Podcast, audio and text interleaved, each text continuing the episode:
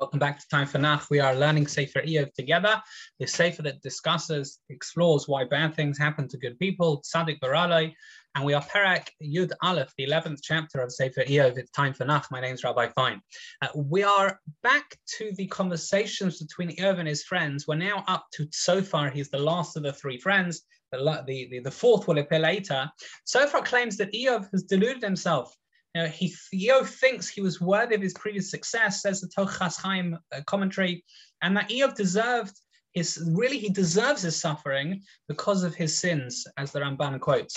Uh, Tzofar differs from the other two because they were saying there's no such thing as a tzaddik who suffered, whereas Tzofar says there is such a phenomenon of tzaddikim suffering. We just can't understand Hashem's ways.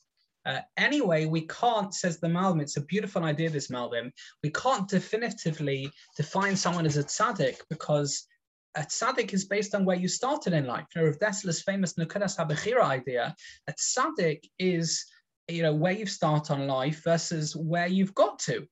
Right? If you haven't moved your flag, then you may be doing lots of good things, but you haven't grown. So you could have someone who's brought up lower down the line, and there's someone, let's say, who has I don't know, been brought up to steal and and, and uh, kill, God forbid, but they're doing it less.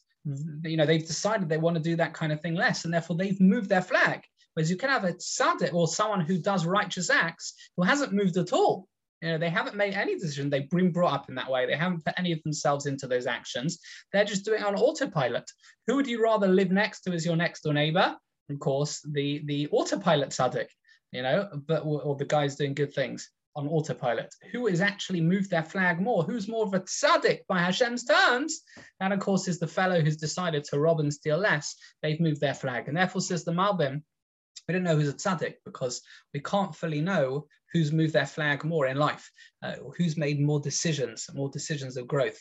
Metzudas David says that you should try and understand Hashem's ways, but ultimately some are beyond us. It's interesting, the Rambam Hilchos Temurah also um, Hilchos Meilah says right at the end says that we should understand even chukim. We should try and understand them. We can't fully, but understanding leads to relating. You just have to understand that there's a cap. You know, we can't understand everything.